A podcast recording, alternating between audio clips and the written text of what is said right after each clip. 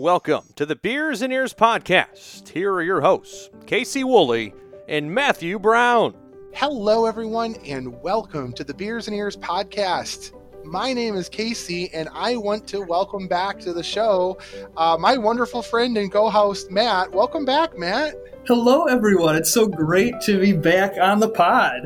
It was so weird for two episodes not having you here. Now, don't get me wrong, Amber and Scott did absolutely phenomenal, and I absolutely loved both of the shows that we did. Did you get a chance to listen to those, Matt? I have, and it, I have to say it's a little bit strange because, I mean, obviously, I, we listen to every single one of the episodes that we record, A, because we physically recorded it, but also because of editing and all this other stuff.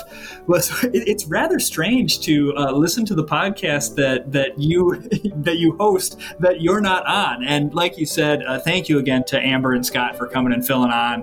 Um, it, it, somehow to have a child and then uh, in like 48 hours be like, all right, I'm gonna go report a podcast. Just uh, um, was not gonna work. But uh, everyone's uh, good and healthy. My daughter um, is doing really, really well. Um, she's giving us some sleep, which is very good. Um, but you you might hear a lot of uh, half thoughts, or we might have to do some more editing out of me going, I don't know what I was talking about. But just move on. uh, well, it doesn't help that we record this at late at night now too, so that's not that's not helping. But no, I'm excited to have my buddy back, and we've got some great episodes upcoming, starting with today, which is something that I pitched to you a few weeks back. I don't necessarily remember why I thought of this, but I thought it'd be a really fun episode. So, through the years, Disney has made changes to their parks and Disney World, Disneyland. I think we're going to primarily focus on Disney World, but various changes, various decisions that they've done to celebrate special occasions or to just do something different. And sometimes those changes uh, get a gigantic woohoo, and then other times those changes get a gigantic what were you thinking? And so I thought we could assemble um, some of those thoughts, um, some that we've experienced, others that we have not experienced, but just talk about what they were, maybe why they were done, and really just Disney fan reaction. So uh, I think it's gonna be a fun episode, Matt. What do you think? Oh, this is gonna be, it was it was a very fun episode to uh, prepare for. Of like, okay, what what did people hate? yeah. So I don't think there's a rhyme or reason to any of these. I mean, at least not to my list. I've got a couple listed for loved, a couple a couple listed for for hated. So since it, you're you're back uh, and you've been gone for a couple of episodes, I'm going to give you the honor of going first. Give us one, either loved or hate. Uh, what do you got? So I've got a little bit of a, a catch-all for mine, but it's the castle seems to be one of the most changed out things that causes the most divide. And uh, I mean, I feel like we have to start out with the with the heaviest hitter, which is the cake castle. is there a debate in Disney that is more divisive of Disney fans than this cake castle? So let me ask you this: Did you like it or did you hate it? I, I, really don't like it. I, I wouldn't say that I I like hate it, and it's I don't I wouldn't say it's an abomination. I get why they did it. Like it, it, it visually looks fine. It, it just I, I, I don't know. Like eh. I think I am one of the sole people who loved it. I thought really? it I well, first of all, I wasn't in the park. I mean, it was 1996, so I would have only been 13. I didn't even know about it when it happened. But when I look at pictures of it, I go, "Wow, that is so fun! How cool would it have been to be there with that castle? I would have loved to have seen it. It's like a giant gingerbread house to me, and I just, I just the whimsical of it. I just, I absolutely love it. And I know I am, I I'm probably getting a lot of hate mail on this one, but I just I do. Now I totally understand why people don't like it because if this is your once in a lifetime trip and you go down there to get a picture in front of Cinderella's castle and it's dressed up like a birthday cake, you're going to be really, really, really upset. I totally get that, but um, I also just think it it looked like a lot of fun to me. I really do.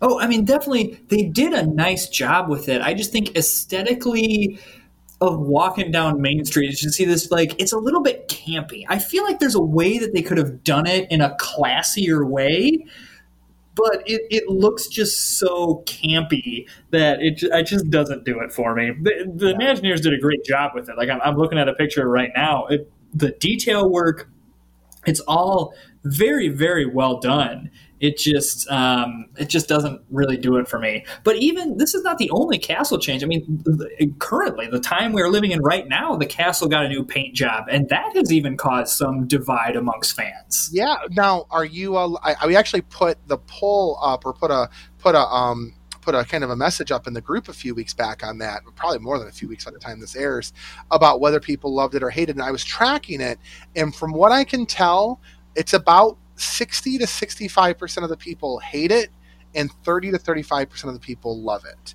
Where do you fall on that? I hmm I'm a little bit I'm a little bit indifferent on this one, but I will say I, I, I do like the old one better.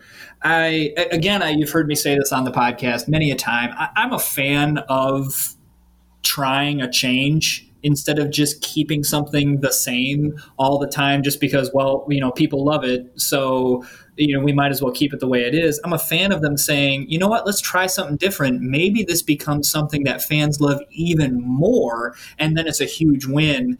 I, the, the classic look is just something that because i grew up going to the parks and seeing that castle i just like seeing the classic look. But again, I totally understand why they would give it a little bit of a facelift, especially for the time that we're in. Of like, imagine walking into that park after all this COVID stuff and seeing a brand new, beautifully mint uh, uh, condition castle would be really, really a, a pleasing thing.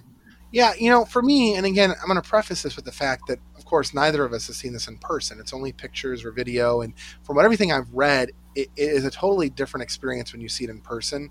For me, there's a couple things about it that I like, and then there's a couple things about it that I don't like. Personally, I'm not a fan of the pink, but I love the blue towers. And I think the blue towers and the gold trim would have looked really good with the original gray that was on the castle to begin with. I don't know why they had to go to the pink. Now, that said, I can't wait to see it in person, and I will challenge anybody, anybody, and I will say this a day looking at the castle in its current form is better than any day not looking at the castle in its current form. And Amen. You know what I'm saying? Like, I don't care what it looks like. I mean, the next one I'm going to talk about here in just a minute is one that I think all of us kind of went, "What did they do?" Even then, on this day with the thing we're going to talk about, I still think we'd be rather be looking at that than not looking at the castle. So, um, and of course, that one we're going to switch over to when Stitch covered the castle in toilet paper what a what a stupid idea. I'm sorry. well, here's the thing: had Stitch's Great Escape actually been a decent ride, it may have worked out, but Stitch's Great Escape is absolutely horrendous. So, for those of you who don't know, this was covered on November 16th, 2004. The castle was toilet papered by Stitch, quote unquote, uh, with a giant Stitch is King on the side of the castle. And um, people, I mean, could you just imagine being there? That's your, again, your only trip to Magic Kingdom, and you've got to take a picture in front of the castle with toilet paper on it. I would be furious. I wonder how many family pictures there are out there. Like the one time they went to Disney and it's a TP'd castle, and they like by principle have to keep it up in their house or something like that. Absolutely. I... But what you're talking about, you know, another change that fans hated because you know Stitch's Great Escape was the extraterrestrial, and and now they they put Stitch's Great Escape in there, and it it's it's bad. I mean, it's no longer open. That's why that's how bad it was. Yep. But really, it, it was this. I, we have to transport ourselves back into that time frame because the early 2000s and mid 2000s were a weird time for the Disney company. I mean, first of all, from a tourism standpoint, Disney was trying to really get people to go back in the park, and the mid 2000s what character had gotten to the point where they have transcended their own movie? The only character from that time frame was stitch. You look at all the you could have put roseanne barr's cow up there if you really wanted to. I mean come on now. Putting Roseanne Barr's cow up there would have made this iteration of the castle look like a masterpiece. Uh, but um, but yeah, you've got. I mean, the movies that came out during that time were Emperor's New Groove, which uh, while I love, I under Kronk, Kuzco, and Pacha and Yzma are not transcending characters. I, I, it hurts me a little bit to say that. Um, but they're not. Um, Atlantis, Treasure Planet, Home on the Range, Meet the Robinsons, uh, like the, these these are fine movies but the characters didn't transcend it. Stitch was the only one that did, and so in that time frame, that was what the Disney company had to do. They had to totally throw the kitchen sink at, with, and the only thing in it was Stitch because that's all they had. Yeah, well, and this is where this is where Disney they try to do some of these over the top things to to kind of make things change and they forget the, the, the the legacy part of some of these really iconic moments right? And there are times that they've done this really well and then there are times that they haven't done it really well. You know this whole show is not just about things that have been panned it's also about show or things that have been been universally revered. So one of the things that was panned was in celebration of the millennium at Epcot on Spaceship Earth, a giant 25 story magic wand uh, being held by Mickey's hand, and the word Epcot was put on Spaceship Earth. And people all around the world hated this thing because it completely defeated the purpose of what Epcot was all about. Then there's the example of the Sorcerer Mickey hat inside uh, Disney's Hollywood Studios, or at the time, I think it was MGM, but it's Hollywood Studios now. That actually lasted from 2001 to 2015. It was meant to literally be a temporary stage for one summer only, and it stayed up for 14 years. That is probably awesome. well, yeah, say that is probably one of the only ones, or probably one of the other ones that has really divided the Disney crowd. See, for me, and, and it sounds like for you, I loved the Sorcerer Mickey hat. I to me that was Hollywood Studios. But I found the reason why someone like me loves it is because my first trip to Disney was with the hat in the middle of the park. That is how I got introduced to Hollywood Studios, seeing that giant Sorcerer Mickey hat for the first time when I entered Disney Hollywood Studios. For somebody who went to Hollywood Studios in 1989 when the park first opened, it was the Chinese theater at the end of Hollywood Boulevard, and this simply blocked, blocked the view. And I, so I find that a lot of people, the divide between those who loved it and those who hated it, was really a lot of times like when you went. Like when was your yeah. first trip? For you, your first trip would have been after the hat was constructed because what was your first trip? How old were you? Oh, I was four, so it would have been like '94. But okay, well then I guess maybe not so much your first trip, but maybe the one of the first ones you can maybe remember. that, that's that's you're right on that one. Like more of my memories from it. I, I also have to say, in general, I am a fan of IP intellectual property in the parks. Okay. So I understand like the whole, you know, you're trying to keep the aesthetic of Hollywood Boulevard and put the Chinese theater at the end. I get it, but absolutely yes, slap a Sorcerer Mickey hat in there. Uh, when Frozen uh, took over Maelstrom, uh, it, I, am like, great, put it in there. Um, even the Epcot one you talked about, I enjoyed that magic wand on the on on the side of Epcot with the Mickey hand. Like I enjoyed that because I enjoy intellectual property. Like Disney has good intellectual property. It's not like they're trying to shoehorn bad movies in there. They're trying to shoehorn awesome characters into there, and sometimes it works.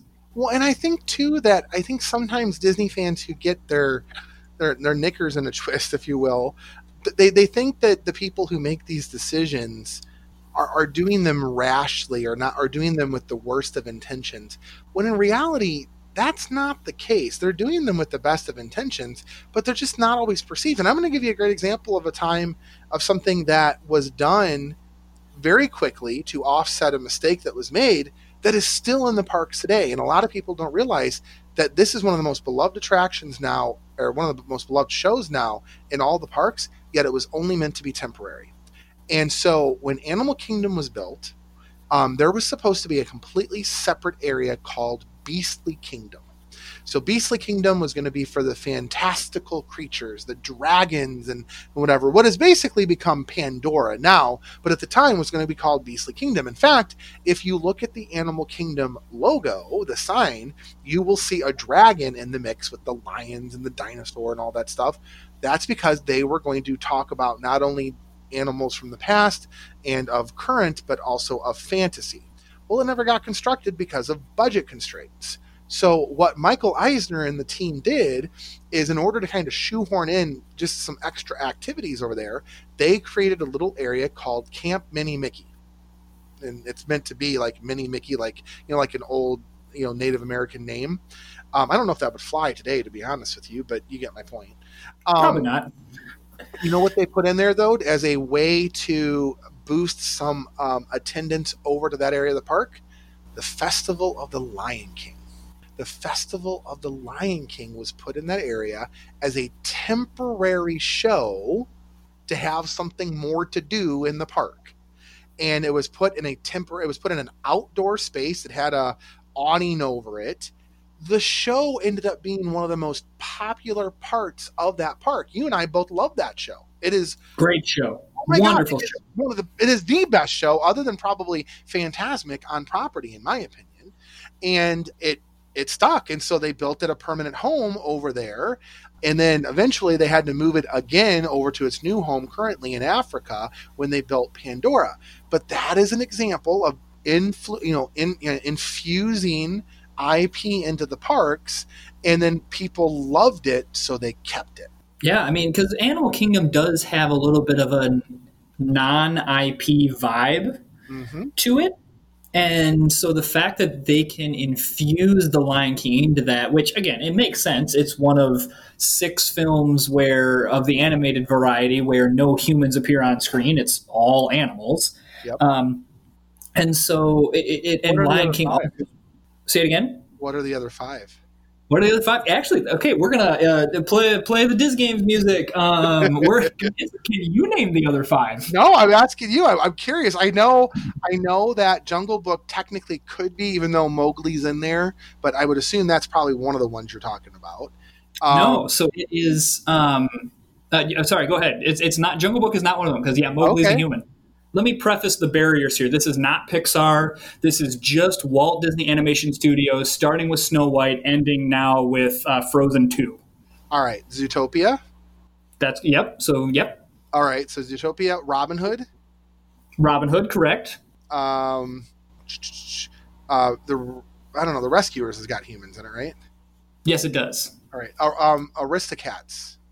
No, that one's got a human. The Butler is the Um, villain. I've never seen it, so I want to know. Um, oh my goodness! I mean, theoretically, anything with Mickey Mouse, I guess they're not really movies. Like you've got the shorts there.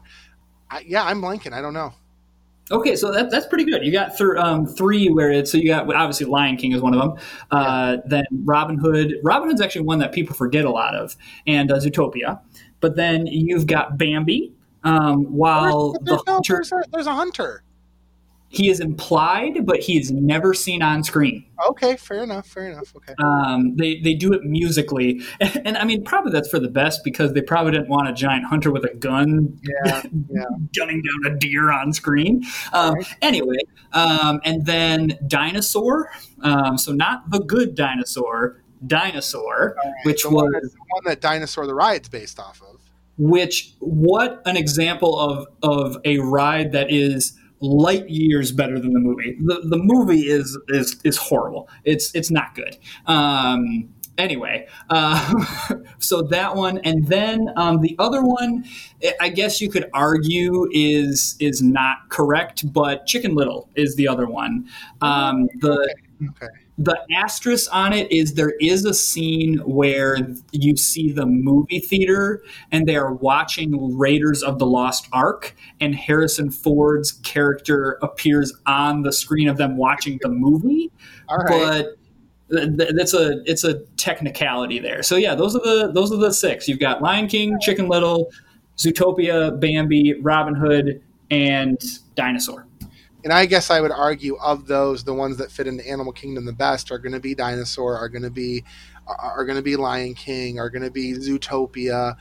Honestly, even though Jungle Book's not in that mix, I, I think Jungle Book could definitely be a really good fit into there too. Clearly, but all right, I agree with you. That's an interesting take. Okay, so what else you got on your list? Um, I've got one that that um, at least for me is positive, and I think in general is positive, and that is um, uh, downtown Disney into Disney Springs. Yes, um, yes. That was a big change that really, wow, just transformed that area. I remember going to downtown Disney as a kid and just felt kind of dumpy. Like it felt like a bad strip mall. Like it had a couple of nice stores, but ultimately it wasn't a place that I wanted to spend any kind of time. Whereas now, Disney Springs has got some really great dining.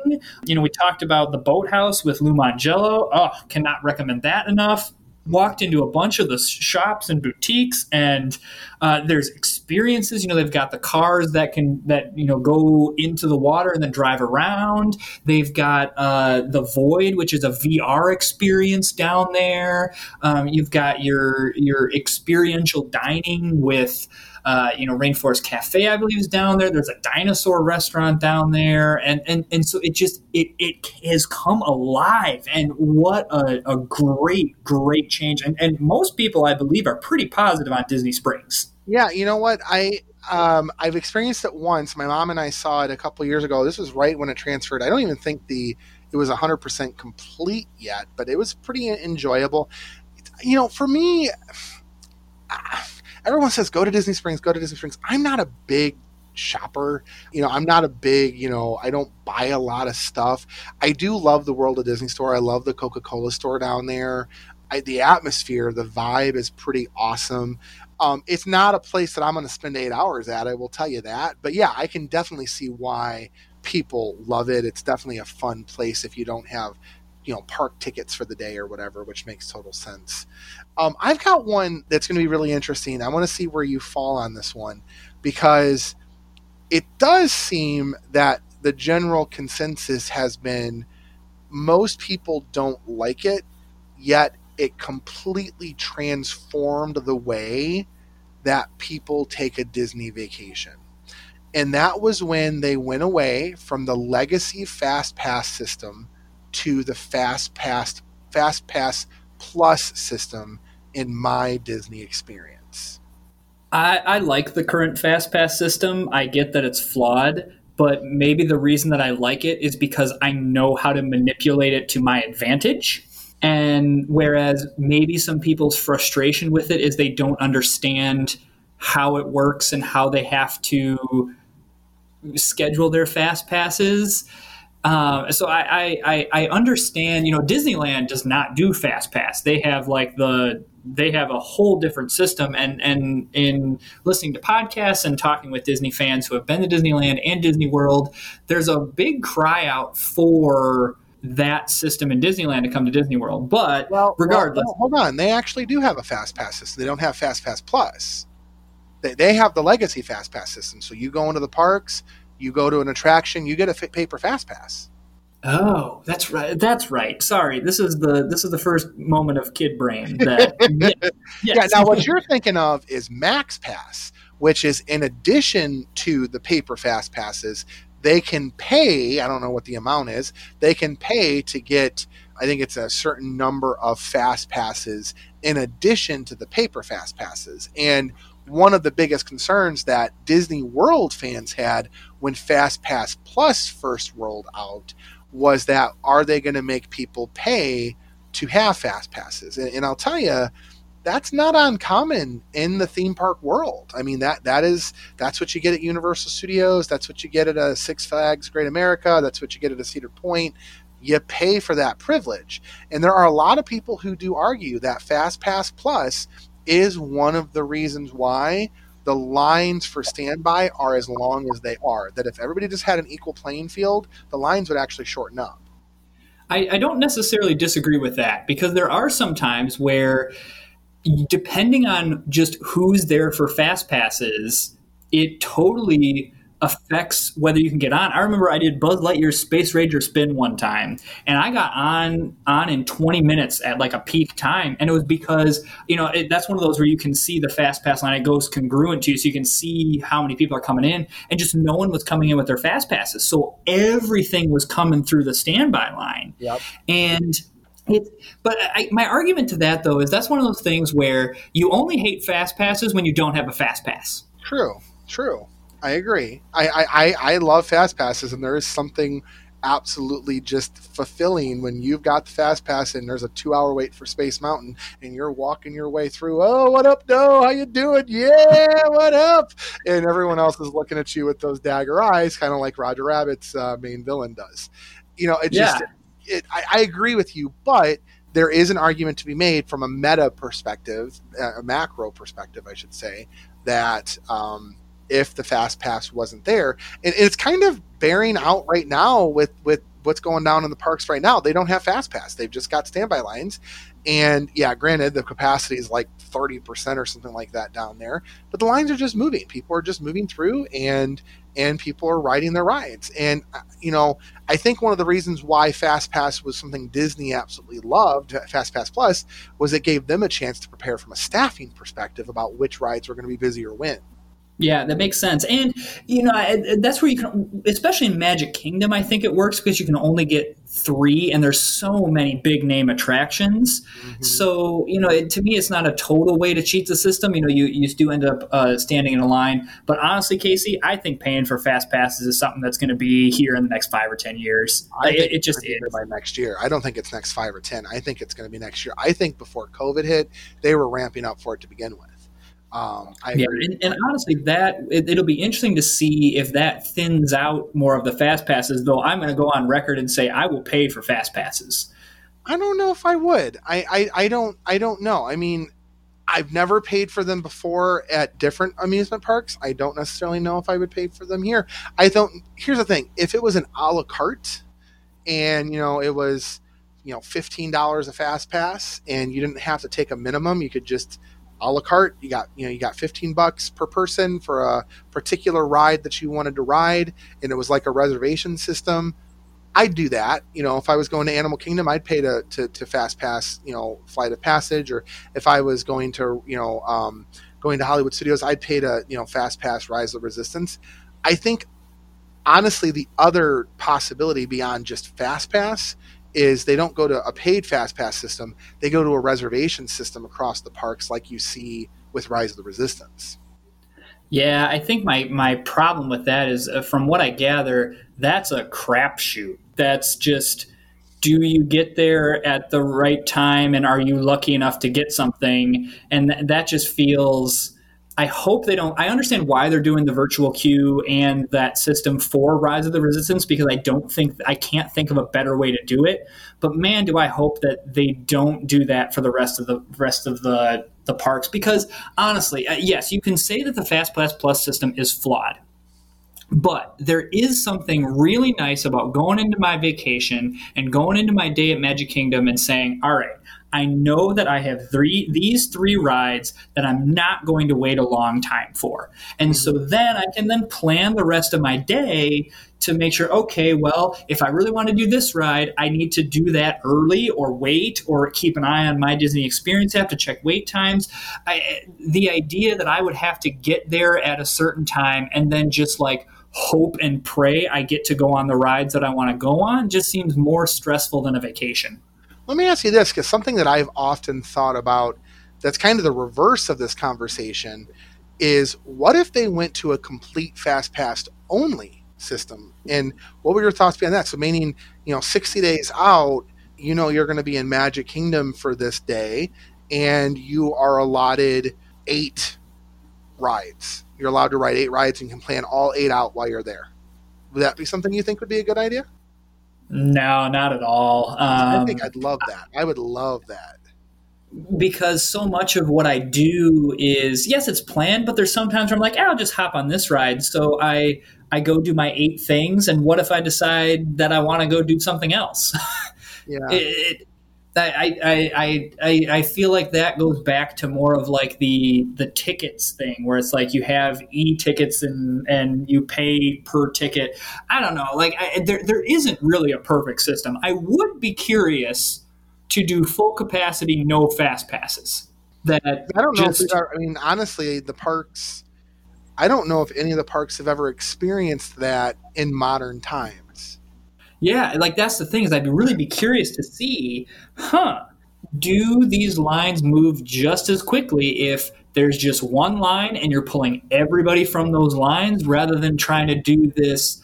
Oh, we got to pull four people from the fast pass line. Okay, four people from here, four people from there. Like just saying, all right, we have this amount of capacity. Let's crank everybody through this line. I, I'd be curious if that that would work because honestly, most of the loading things, those cast members have it down. They are moving you through. Well, it ultimately has a lot to do with that point where the fast pass and standby lines merge.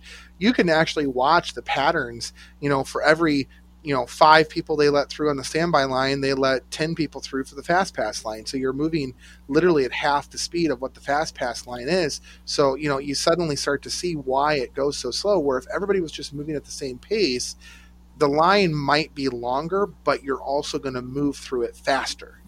So yeah i'm with you i'm with you before we close out the show do you have any more um, I mean, a couple rides to mention, uh, or I say one ride that I wanted to mention, the Disney World transformation from Mr. Toad's Wild Ride to Winnie the Pooh was highly controversial. And that's one of those that's just weird to me. Like, are there really that many Mr. Toad fans out there? Like, really? I've never even seen the movie, so I don't even know what it's about. So, yeah. Uh, oh, you should you should watch that one one night. It's a good. It, it's paired with um, uh, it's Ichabod and Mr. Toad, and so it's paired with like the Headless Horseman story. Okay. Um, it, it's it's worth a watch. All right, all right. Uh, what do you have? Um, do you have the redhead transformation on Pirates of the Caribbean on your list? Yeah, I had that one down there as well. That one, sh- I don't know why that one really made so many people so upset. Like, I think she's a kick butt character now. Red, I mean, she's a pretty awesome, you know, addition to the Pirates. You know that that to me is like one of those minor changes that doesn't affect the experience of the ride at all. I, I don't understand why people were so uh, adamantly against that, and and I know the arguments of uh, that just to me hold no ground. Well, it's not what Walt would have wanted. Yes, it would. Yes, it like, would. Exactly and, and honestly, maybe, maybe that's wrong of me to say that. We don't really know that. We don't really know what Walt would want to do. Maybe he would want to change it. Maybe he wouldn't. We don't know. But using that as an excuse for everything just feels like it, it, it, it feels like you're it feels like people are saying that without really knowing what Walt would actually want. And and again, it, it's is something that is a minor change that in my mind just updates it to where we are in today's world standards. Yeah, and again, I do. I am confident in saying that this is exactly what Walt will want. I don't know Walt. I never met Walt. I never will meet Walt. Well, maybe you know when I pass away or whatever. But you know, my point is this: Walt was always about plussing his attractions. He famously said, Disneyland will never be finished. Uh, I was just watching, rewatching for the third time, even though my partner in crime has not watched it once, the Imagineering story on Disney Plus, the very first episode. And, you know, the very first episode goes from literally um, Oswald the Lucky Rabbit all the way through to the death of Walt Disney in the first episode. And one of the things that's towards the end is when he says, Disneyland will never be finished. And that is true for any of this stuff. It will never be finished. And to have a female heroine or antagonist or protagonist or whatever in that in that particular ride um, with one of the boys, I think is exactly what Walt would say. Do it. It's now. It's modern. It's it's a sign of the times you know, just look at his designs for Epcot and you'll know that he was always about looking towards the future. And and I think that's a good way to end today's show. I think that's a good way to think about it. There will always be change inside the Disney parks and there will always be rides and attractions that we love and things that bring us joy. Am I upset they took down the Sorcerer Mickey hat? You better believe it. But you know what? That doesn't stop me from going to Hollywood Studios because you know what? In its place all around the park, they're so much more fun. Uh, the Toy Story, uh, the Slinky Dog Dash, again, Batuu, um, you know, Star Wars Land, all that stuff is there. it will never be finished. And in order to make room for this new stuff, sometimes the old's got to go. Yeah, and I, I, think there is something to be said too about having the memory of something that was really, really cool. Yep. That isn't there anymore. To be able to say, yeah, I remember when there was the big sorcerer hat, and I think that's going to be really cool to to be able to tell like my kids um, someday of like, yeah, hey, here's a picture of me in front of this sorcerer's hat. That's not there anymore, but it used to be, and that's really cool. Yeah, I agree with you. Well, it's closing time, my friends. Should you would should you want to get a hold of us, you can reach us on the Facebook page at the Beers and Ears Podcast. Get us on Instagram or on Twitter at Beers Ears 1928. Feel free to email us at Beers and Ears 1928 at gmail.com. Matt, let's close the show out, my friend. Yeah, um, please uh, tweet at us, Instagram us, Facebook group. Tell us uh, changes that we missed in the episode that either you love, hate. We want to hear them all. All right, guys, let's raise our glass. And uh, this episode's been on us. New episodes Tuesdays and Fridays. Have a wonderful night, everybody. We'll see you real soon. Bye, everybody.